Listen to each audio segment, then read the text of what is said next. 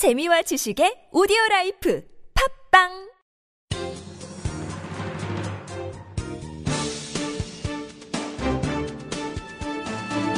일간사설 6월 23일 화요일 경향신문 사설 갑작스러운 전기요금 인하 의아하다.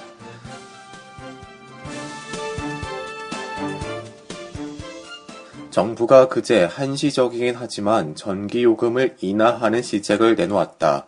주택용은 7월부터 9월까지 3개월간 누진제 4구간에 3구간 요금을 적용하고 산업용은 8월부터 1년간 토요일 중부하 요금이 적용되는 14시간 중 12시간을 경부하 요금으로 돌린다는 게 주된 내용이다. 전기료 부담이 4인 가구당 월 평균 8,368원, 중소업체당 연평균 437만원 줄어드는 효과가 있다고 한다. 서민 중산층과 중소기업의 경제적 부담을 덜어주려는 뜻이야 좋지만 전기료 인하는 느닷없고 의아스러운 일이다. 무엇보다 국가 에너지 정책의 기본 방향에 정면으로 역행하는 조치다. 세계 최고 수준인 한국의 1인당 전력 소비를 감안할 때 에너지 정책의 성패는 수요 관리에 있다고 할 수 있다. 유류보다 싸고 원가보다 낮게 책정된 전기요금 구조를 바로잡는 것이 정부가 안고 있는 큰 숙제 가운데 하나다. 수요 관리 중심으로 전환한다는 정책 목표와 왜곡된 전기요금 체계를 개선한다는 정책 과제는 박근혜 정부가 발표한 제2차 국가 에너지 기본 계획에도 있는 내용이다. 전기로 인하는 이런 에너지 정책의 기조를 뒤흔들어 뒤죽박죽으로 만들 수 있다. 더욱이 여름철 냉방 수요가 급증하는 기간을 겨냥해 전기요금을 인하한 것은 피크 전력 관리를 포기하겠다는 선언의 다름 아니다. 그동안 여름철이면 실내 냉방 온도 제한, 개문 냉방, 영업 금지, 피크 시간 전기요금 할증 등 강도 높은 수요 관리 정책을 시행했던 것과는 완전히 딴판이다. 전기가스 요금의 유가 절감분이 즉각 반영되도록 하라는 지난해 12월 박근혜 대통령의 지시에 따른 것이라고 하지만 어불성설이다. 하계 피크를 끌어올려 원자력 발전소를 짓는 빌미로 삼으려는 것 아니냐는 환경단체의 주장이 더 설득력 있게 들린다. 산업통상자원부가 제7차 전력수급 기본 계획을 세우면서 지난해 0.5%에 불과하던 전기 소비 증가율을 4.3%로 대폭 늘려잡고 2029년까지 원자력 발전소 13기, 석탄 화력 발전소 27기를 증설하겠다고 밝힌 것이 그런 의심을 키운다. 전기요금은 국가 에너지 대계 차원에서 다뤄야 할 사안이다.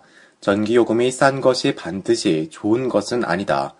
유류보다 싼 전기요금이 산업과 농업, 가정 전반의 전기를 에너지원으로 사용하는 전력화 현상을 가속화시켰다. 에너지 산업이나 재생에너지 산업 발전의 기회도 막는다. 2020년 이후 신기후 체제 마련을 위한 국가 온실가스 감축 목표 설정에도 중요한 영향을 미친다. 국가 에너지 대계와 정부 정책, 시민의 자발적 절전 노력과 배치되는 이번 전기요금 인하를 납득할 수 없다.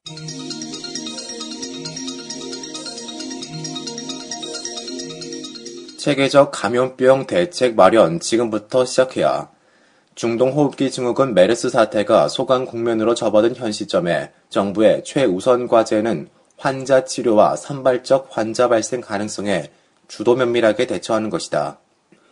그러나 감염병에 체계적으로 대처할 수 있는 방안을 마련하는 작업도 병행할 필요가 있다.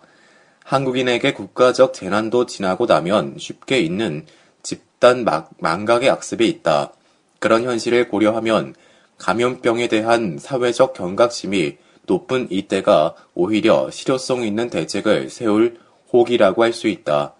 우선 사태의 원인을 규명하는 일이 중요하다. 메르스 확산의 직접적인 원인은 초동 대처의 실패다. 방역 당국의 감염 기준과 격리 대상의 범위에 결함이 있었고 이로 인해 소위 슈퍼 전파자를 가려내지 못했다.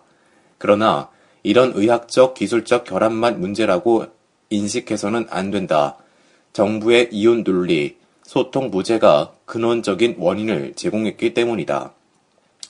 박근혜 정부는 국민 생명과 안전을 직접 다루는 의학 분야에서조차 효율성과 경제성을 중시했다.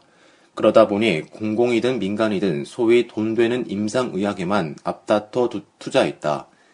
대형 병원들마저 응급실 감염 관리를 못했고 감염병 환자 치료를 위한 음압 격리 병실을 설치하지 않았으며 그 결과 메르스에 속절없이 무너졌다.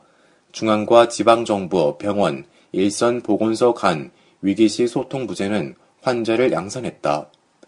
특히 삼성 서울병원의 환자 발생 정보를 제때 공개하지 않아 80명이 넘는 감염자를 기록했다. 이런 점에서 신종 플루 사태 후 나온 2009-2010 신종 인플루엔자 대응 백서는 현 정부의 감염병 관리 문제를 비춰주는 거울과 같다. 새누리당 신의진 의원이 공개한 이 백서는 감염병 검진 지원을 막기 위해 전폭적인 예산 지원이 필요하다거나 중앙정부와 지자체, 일선 보건소 간 소통 및 정보 공유가 미흡하다고 지적하고 있다. 현 정부가 바로 직전 정부의 실패로부터 교훈을 얻지 못하고 무시한 결과 메르스 사태를 맞은 것이다. 국가적 경고음이 두 차례나 울린 뒤 발생한 재난에도 제대로 대처하지 못한 것은 정부 시스템과 사고방식에 문제가 있다는 얘기다. 무엇보다 대통령의 경각심을 갖고 최우선으로 챙긴다는 마음 자세가 중요하다. 행정 구조도 근본적으로 달라져야 한다. 시간이 걸리고 돈이 드는 일이다. 지금 시작해야 한다.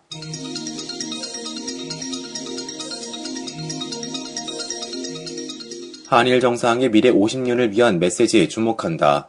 일본을 방문 중인 윤병세 외교부 장관이 어제 아베 신조 일본 총리를 만났을 때 아베 총리의 아버지인 아베 신타로 전 외상의 방한 때 사진을 선물했다. 얼마 전까지 갈등하던 이 두 나라의 느닷없이 친밀성은 적잖이 낙설어 보인다. 요즘 며칠 사이 한일 관계가 달라졌다고 느낄 만한 사건들이 잇따라 일어나고 있다.